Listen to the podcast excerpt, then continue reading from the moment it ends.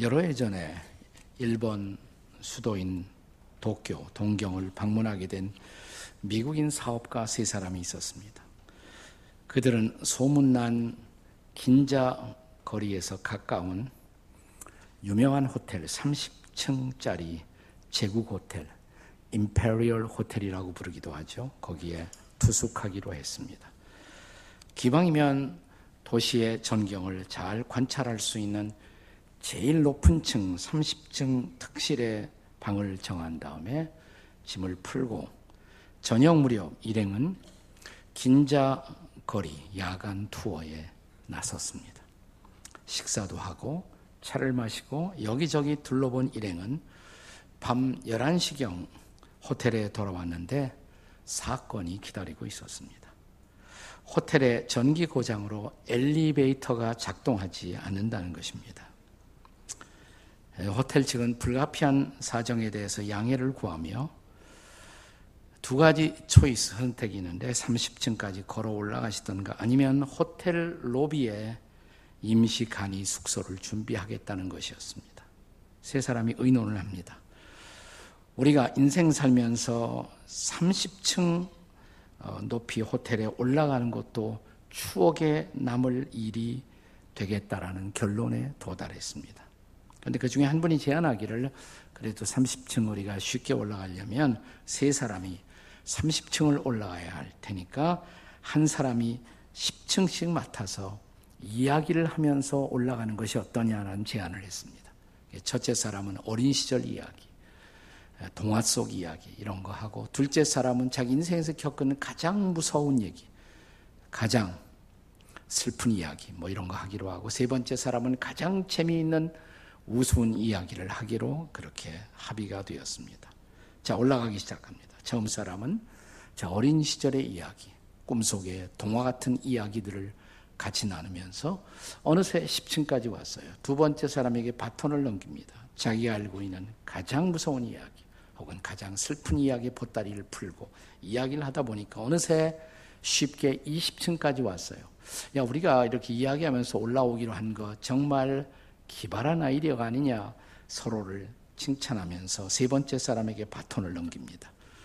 세 번째 사람은 지금 우스운 이야기를 할 차례가 되었는데 자기 차례가 되자마자 갑자기 자기는 아무 생각도 나지 않는다는 겁니다. 아니, 이제 와서 그런 말을 하면 어떻게 하느냐?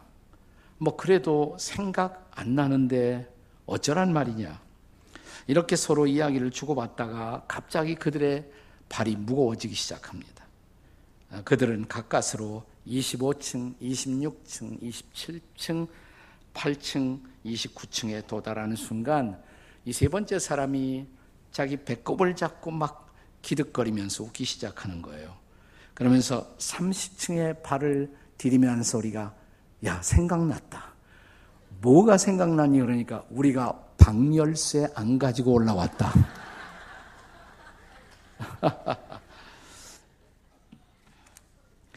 이 세 사업가의 이야기는 우리가 사는 인생에 대한 가장 적절한 풍자를 담고 있지 않습니까? 우리들의 꿈 많은 어린 시절, 동화 속의 왕자와 공주 같은 시절로 우리는 인생을 시작합니다. 그리고 우리는 살아가면서 비극과 희극, 고통과 환희, 성공과 실패를 함께 경험하면서 우리는 늙어갑니다. 드디어 나이 늙어 병약하여 침대에 누워 인생을 정리할 시점에 우리가 도달합니다. 그리고 우리는 마침내 천국문 앞에 서게 됩니다. 그런데 그때 그 천국문을 열 수 있는 열쇠가 우리에게 없다면 어떻게 하시겠습니까? 오늘 함께 읽은 본문 마태복음 16장 19절에서 예수님은 자신의 으뜸 가는 제자 수제자 베드로에게 이렇게 말씀하십니다. 같이 읽을까요? 시작. 내가 천국 열쇠를 네게 주리니 네가 땅에서 무엇이든지 매면 하늘에서도 매일 것이요 네가 땅에서 무엇이든지 풀면 하늘에서도 풀리리라. 그렇다면 베드로와 동일한 믿음, 베드로가 믿었던 예수님, 베드로가 따랐던 예수님, 우리도 믿고 그 예수님을 따라가면서 살아가는 인생 여정의 우리들 우리들은 마지막 인생의 지점에서 과연 천국문을 놓고 할 수 있는 열 수 있는 열쇠를 갖고 있을까요? 이 천국 열쇠의 정체는 도대체 무엇입니까? 아니, 이 천국 열쇠는 왜 필요한 것일까요? 이 질문은 천국을 사모하며 천국 백성으로 이 땅에서 살아가는 우리들에게 인생의 그 어떤 질문보다 가장 심각하고도 가장 중요한 질문이 아닐 수가 없습니다. 천국 열쇠, 왜 중요한 것일까요? 그 첫째는 천국 열쇠는 교회를 굳건히 세웁니다. 먼저 본문의 18절을 읽겠습니다. 같이 읽습니다. 시작. 또 내가 내게 이르노니 너는 베드로라 내가 이 반석 위에 내 교회를 세우리라. 자, 주님은 당신의 교회를 그의 교회를 어디 위에 반석 위에 세울 것이다. 이렇게 말씀하십니다. 역사적으로 성경학자들 그리고 신학자들은 본문에서의 반석 바위죠. 큰 바위, rock. 이 반석이 무엇을 의미하느냐로 소위 신학적 논쟁을 벌려왔습니다. 로마 카톨릭 천주교에서는 전통적으로 이 반석을 문자 그대로 이 반석은 베드로다. 너는 베드로라 말씀하시면서 이 반석 위에 내 교회를 세우리라 했으니까 문자 그대로 반석은 베드로다 해석하고 그러니까 베드로가 지상 교회를 출발시킨 기초가 되는 첫 번째 교황, 초대 교황, first pope이다 이렇게 해석을 해왔고 자연스럽게 그 다음 절인 19절에서의 말씀을 자 베드로가 바로 천국 열쇠를 위임받은 지도자이다 이렇게 본 것입니다. 하지만 개신교 학자들은 28절 원문에서의 베드로가 남성 명사 페트로스로 돼 있어요. 네, 원문에 페트로스. 네. 그런데 그 다음에 나오는 반석은 똑같은 페트로스가 아니고 반석은 여성 명사인 페트라라로 되어 있다는 거. 단어가 다르다 이 말이에요. 비슷하지만 다르다 이 말입니다. 베드로 자체를 의미한다면 페트로스 페트로스 위에 반석 위에 내 교회를 세우리라 하면 될 텐데 페트라라는 여성 명사를 사용했다는 것. 그리고 이어지는 맥락을 관찰해 보면 자, 베드로가 주님이 십자가에 가실 것을 예언하셨을 때, 암시하셨을 때, 고난을 암시하셨을 때 그것을 말리잖아요. 근데 그건 하나님의 뜻이 아니죠. 그래서 예수님이 베드로를 사탄으로 꾸짖습니다. 그러면 사탄도 마귀도 될 수 있는 인간 베드로, 그 베드로 위에 교회가 세워진다면 교회는 얼마나 취약한 것이냐. 그래서 이것은 인간 베드로를 의미하는 것이 아니라 이 반석은 베드로의 신앙 고백. 그가 직전 구절에서 고백했던 신앙 고백으로 보았던 것입니다. 그 고백이 바로 16절에 기록되어 있죠. 자, 16절 말씀을 함께 같이 읽습니다. 시작. 시몬 베드로가 대답하여 이르되 주는 그리스도시요 살아계신 하나님의 아들이십니다. 주님, 당신이 그리스도이십니다. 하나님이 기름 부어 보내신 우리의 구주고 주님이십니다. 그리고 하나님의 아들이십니다. 바로 이 고백, 이 고백 위에 그 반석 위에 이 고백을 형성하는 반석 위에 주님의 교회를 세울 것이라고 선포하는 것이다. 이렇게 개신교의 가장 보편적인 해석입니다. 그러므로 19절에서의 천국 열쇠는 베드로 한 사람에게만 주어지는 열쇠가 아니라 베드로와 동일한 신앙 고백을 하는 모든 천국의 백성들, 모든 천국의 제자들에게 주어진 것으로 봅니다. 19절의 열쇠가 아, 단수가 아니에요. 베드로 한 사람에게 주어진 열쇠라면 그냥 키 단수로 할 텐데 키스 s 복수가 붙어요. 그래서 열쇠 들입니다. 열쇠들. 그렇습니다. 예수만이 그리스도이십니다. 예수님만이 하나님의 아들 메시아이십니다. 이 고백 없이 아무도 천국문을 열 수 없을 뿐만 아니라 이 고백이 없이 주님의 교회는 세워질 수 없다는 것입니다. 여러분, 교회가 가장 약할 때, 교회가 흔들릴 때는 언제입니까? 그것은 소위 교회를 형성하는 지체들인 교인들의 신앙 고백이 불분명할 때입니다. 우리가 교회 역사적으로 보면 과거 교회 역사 속에서 그리스도인들의 믿음이 가장 찬란한 빛을 발하던 두 시대가 있어요. 하나는 초대교회, 또 하나는 소위 청교도 시대, 1600년대의 퓨리탄 에이지, 청교도 시대입니다. 두 시대가 공통점이 많아요. 자, 그리스도인들이 그렇게 다수는 아니었지만 그들의 신앙은 철저했고 그들 모두는 신앙 고백을 갖고 어떤 어려움에도 굴하지 않았습니다. 박해가 많았어요, 두 시대에. 나 그들은 신앙 고백을 지켜내고 값비싼 대가를 지불하며 순교의 자리로 기꺼이 나아갔습니다. 그래서 영향력이 있었어요. 신앙이 영향력이 있었던 것입니다. 자, 이런 대가 지불을 오늘날 두려워하면서 적당하게 신앙을 타협하며 살아가는 소위 교인들이 우리 시대에는 얼마나 많습니까? 이런 사람들이 추구하는 신앙, 이런 사람들이 추구하는 하나님의 은혜란 도대체 무엇일까요? 독일의 히틀러와 더불어 싸웠던 소위 신학자 본 페퍼는 이런 사람들이 추구하는 신앙이나 은혜는 뭐냐? 그건 값싼 은혜다. 싸구려 은혜다. cheap grace. 싸구려 은혜라는 말을 했습니다.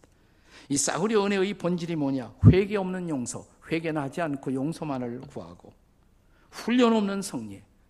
우리가 주님께 훈련 받는 것은 기피하면서 그러나 성례를 통해서 어떤 하나님의 혜택을 구하고 고백 없는 성찬, 진지한 고백이 없이 성찬은 참여해서 주의 백성으로 인정받고 싶어 하고 통해 없는 사죄, 진지하게 죄를 대면하는 통해 없는 사죄만을 구하는 것 이것이 바로 값싼 은혜의 본질이다라고 말했습니다. 그래서 본회포가 자, 그 당시 반나치 운동을 했습니다마는 그에게 반나치 운동보다 더 중요했던 것은 뭐냐면 신앙의 고백을 붙드는 것이었어요. 그가 속해 있던 당시의 교회를 그는 고백교회라고 불렀습니다. Confessional Church, Confessional Church. 고백교회가 되는 것. 그는 믿었습니다. 참된 신앙 고백, 진지한 신앙 고백만이 그리스도의 교회를 굳게 세운다. 그것은 지금도 마찬가지입니다. 왜 천국 열쇠가 중요해요? 신앙 고백, 그것이 교회를 굳건하게 세울 수 있는 길인 것을 우리는 믿습니다. 아멘이십니까? 신앙 고백이에요, 고백. 자, 이 천국 열쇠 왜 중요한가? 두 번째는 천국 열쇠로 우리는 음부의 권세를 이깁니다. 여러분 세상에서 가장 강력한 권세가 뭘까요? 죽음의 권세 아니겠습니까? 죽음은 모든 것을 삼켜버립니다. 죽음은 우리의 청춘을 삼키고, 죽음은 우리의 미모를 삼키고, 죽음은 권력도, 죽음은 어떤 부기도 다 삼켜버리고 맙니다. 그래서 사람들이 죽음을 두려워하지 않습니까? 죽음은 모든 것의 종말입니다. 그런데 우리가 성경을 읽어보면 성경은 죽음보다도 우리가 더 두려워해야 할 것이 있다라고 가르칩니다. 그 뭔지 아세요? 죽음 다음에 오는 죽음, 두 번째 죽음, 소위 성경이 말하는 둘째 사망입니다. 둘째 사망이 뭘까요? 우리가 죽는다고 끝나는 것이 아니다 이 말이에요. 두 번째 사망이 기다리고 있어요. 죄 문제를 해결하지 못한 사람들이 받아야 할 형벌입니다. 자, 계시록 21장 8절의 말씀을 함께 같이 읽겠습니다. 다 같이 시작. 그러나 두려워하는 자들과 믿지 아니하는 자들과 흉악한 자들과 살인자들과 음행자들과 점술가들과 거짓말하는 모든 자들은 불과 유황으로 타는 못에 던져지리니 이것이 둘째 사망이다. 쉽게 말할까요? 이 둘째 사망이 뭐예요?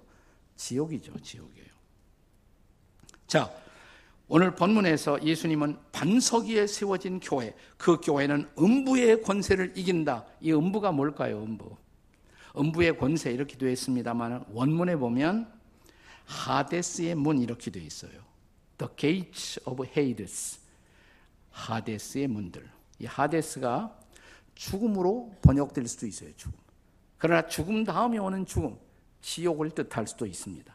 그러니까 하데스의 지옥의 문이 결코 우리를 삼킬 수가 없다. 네, 그러니까 하데스는 죽음과 죽음 이후의 형벌, 지옥을 포함하는 포괄적 단어입니다. 근데 하데스의 문들이 교회를 결코 이길 수 없다. 왜 그렇습니까? 교회가 선포하는 메시지 때문입니다. 자, 죽음의 문이 혹은 지옥의 문이 인류를 삼키지 못하도록 그 열쇠를 교회는 소유하고 있기 때문입니다. 자, 그 열쇠가 뭐예요?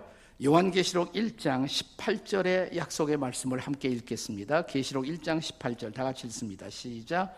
곧 살아있는 자라 내가 전에 죽었었노라 이제 세세토록 살아 있어 사망과 음부의 열쇠를 가졌느니 사망과 음부의 열쇠 사망과 사망 다음에 오는 사망 지옥이죠 그 열쇠를 가진 자 누구 같아요 우리가 쉽게 말하면 사탄 마귀 마귀가 사망의 열쇠를 가지고 인간을 죽음의 자리로 또 지옥으로 인도하지 않는가 이 말이죠 그런데 오늘 본문은 계시록 1장 18절은 자, 이 사망과 음부의 열쇠를 가진 것이 사탄 마귀가 아니고 누구라고 그랬어요?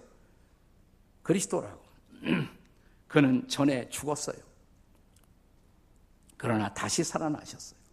한번 죽어본 사람은 죽음을 두려워하지 않겠죠? 그는 죽음을 이기고 부활하셨어요. 지금도 살아계십니다. 영원히 살아계십니다. 그가 그리스도가 사망과 음부의 열쇠를 가졌다. 할렐루야. 예수님이 사망과 그리고 어, 음부의 열쇠, 모든 열쇠를 그리스도가 가지고 계시다 이 말이죠.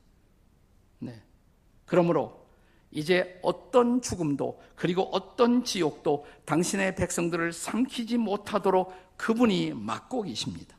그 문을 지배하십니다. 그는 이제 죽음과 지옥의 권세가 백성들을 삼키지 못하도록 우리를 지키고 계십니다. 뿐만 아니라 그는 천국의 열쇠로 영원한 생명을 우리에게 베풀어 주십니다.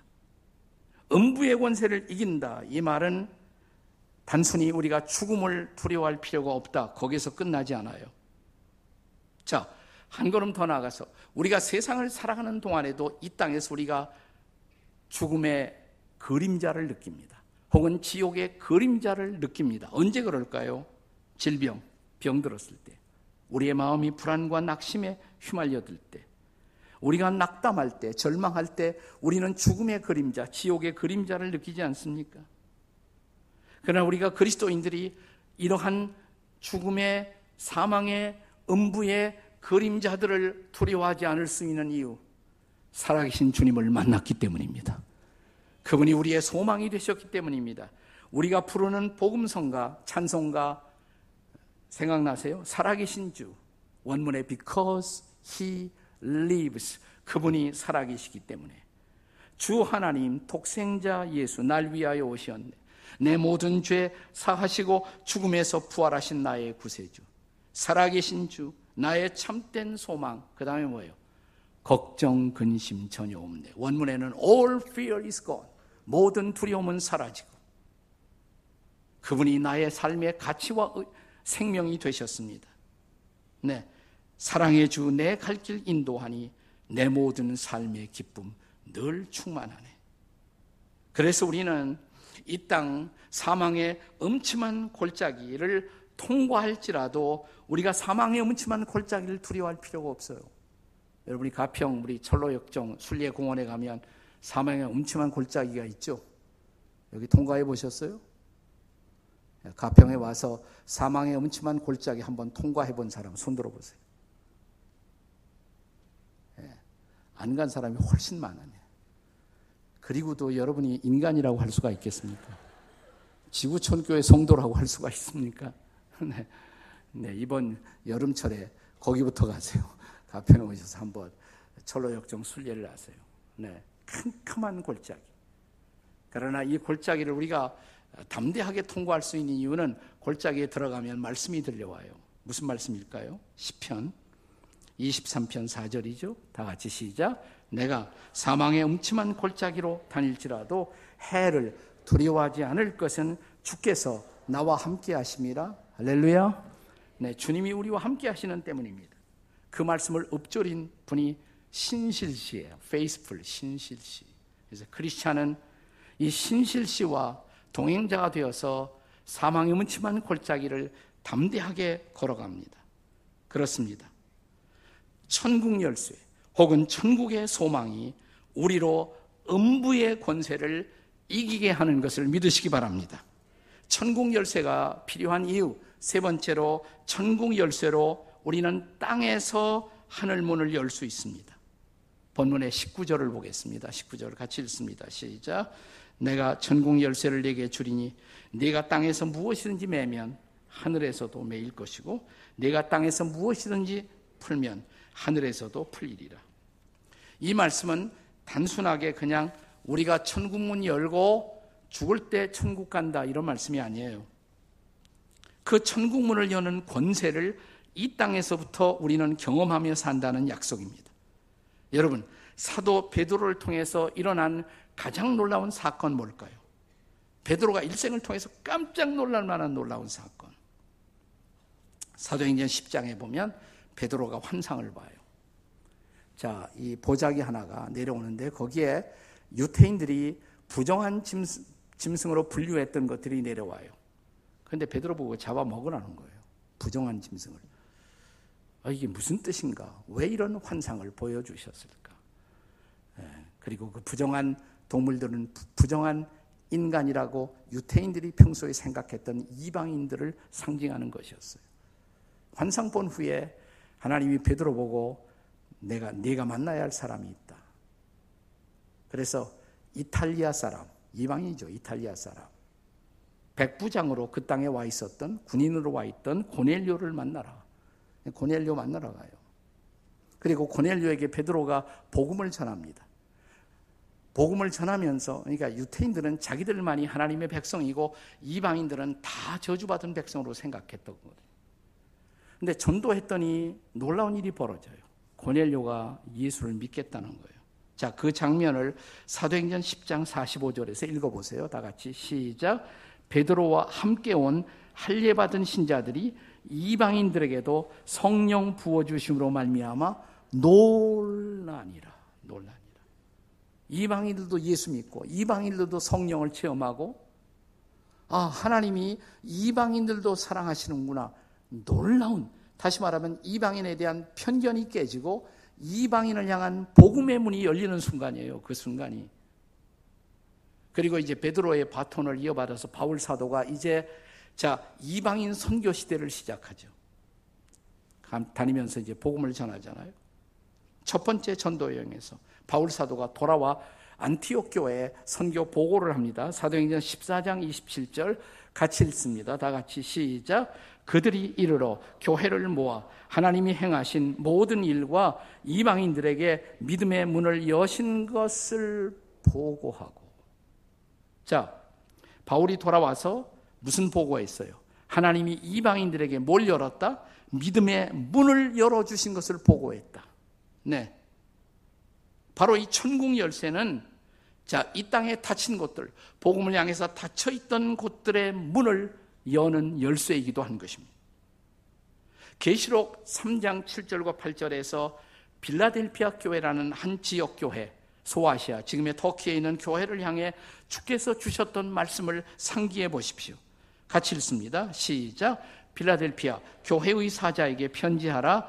거룩하고 진실하사 다윗의 열쇠를 가지시니 곧 열면 닫을 사람이 없고 닫으면 열 사람이 없는 그가 이르시되 8절 볼지어다 내가 내 앞에 열린 문을 두었을 때 능히 닫을 사람이 없으리라.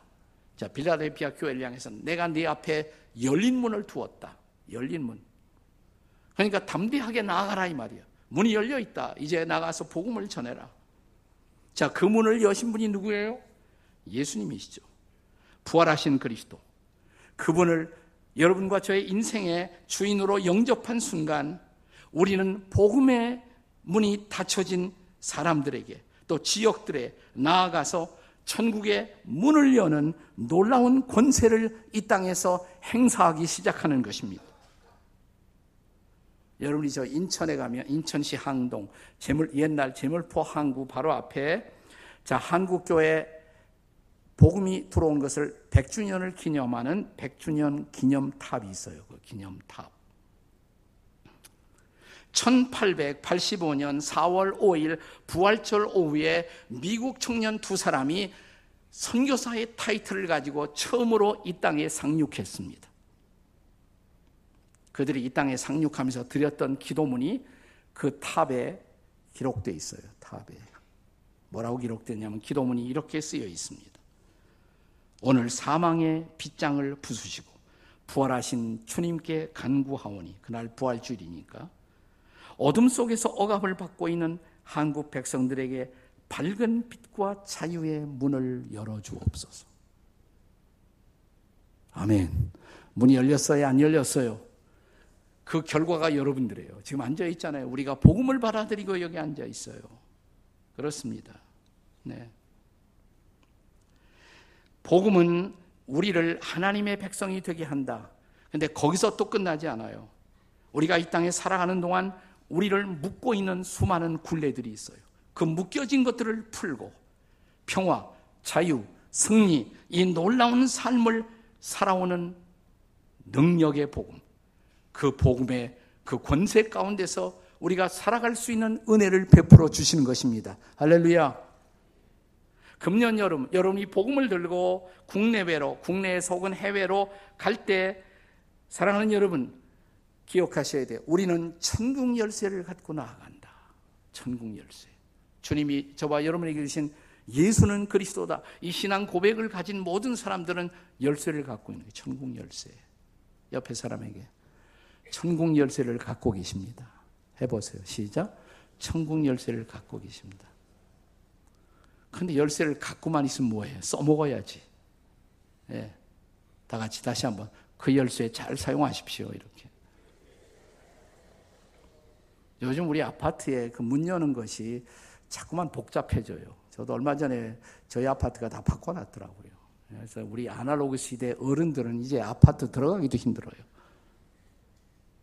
번호를 잊어버렸어요. 네. 우리 집에 들어오지 못하고, 네. 마누라에게 전화해갖고 번호가 뭐냐고. 네. 여러분, 우리가 천국 열쇠를 갖고 천국의 문을 열 뿐만 아니라 이 땅에서 막힌 곳을 열 수 있는 놀라운 권세를 갖고 산다는 것. 그 열쇠가 바로 예수님인 것을 믿으시기 바랍니다. 예수님을 붙들고 있으면 천국이 열릴 것입니다. 이 땅에 묶인 것들이 풀어질 것입니다. 최근에 그래서 아직 복음 성가로 나오지는 않았지만 성가대가 찬양 팀들이 많이 불리워지는 노래 가운데 이런 노래가 있어요. 우리 성가대에서 언제 한번 불렀으면 좋겠어요. 주 예수만이 열쇠 이런 찬양이에요. 주 예수만이 열쇠. 내 모든 것의 열쇠. 나의 기쁨 나의 소망이 되신 주. 살아계신 하나님 느낄 수 없다고 이 세상 수많은 사람들 다 말들 하지만 그러나 나 말하고 싶어요. 나를 온전케 하신 그 보혈. 주 예수만이 열쇠. 내 모든 것이 되신 주. 마지막 절에 보면 주 예수만이 뭘까요? 열쇠. 온 세월 지나가도 주 예수만이 열쇠. 너와 나의 모든 문제의 열쇠. 너와 나의 모든 죄 때문에 피 흘려 죽으신 내 주 예수님만이 열쇠. 오직 예수. 주 예수만이 그 다음에 뭐예요? 그때 다 이게 점심 못 먹어서 그런지 다 비리비리해요. 주 예수만이 뭐예요? 다시 주 예수만이 주 예수만이 오직 예수. 네. 그렇습니다. 주 예수만이 열쇠이십니다. 그는 천국문을 여는 열쇠이시고 이 땅의 모든 문제를 풀 수 있는 열쇠이십니다. 주 예수만이 구주와 주님, 그리스도이심을 믿는 순간 열쇠가 우리에게 주어진 것을 믿으시기 바랍니다. 할렐루야! 이제 열쇠를 사용하세요. 그 열쇠를 가지고 막힌 곳을 뚫으세요. 닫힌 문을 여세요. 승리를 선포하는 이 여름이 되시기를 주의 이름으로 축원합니다.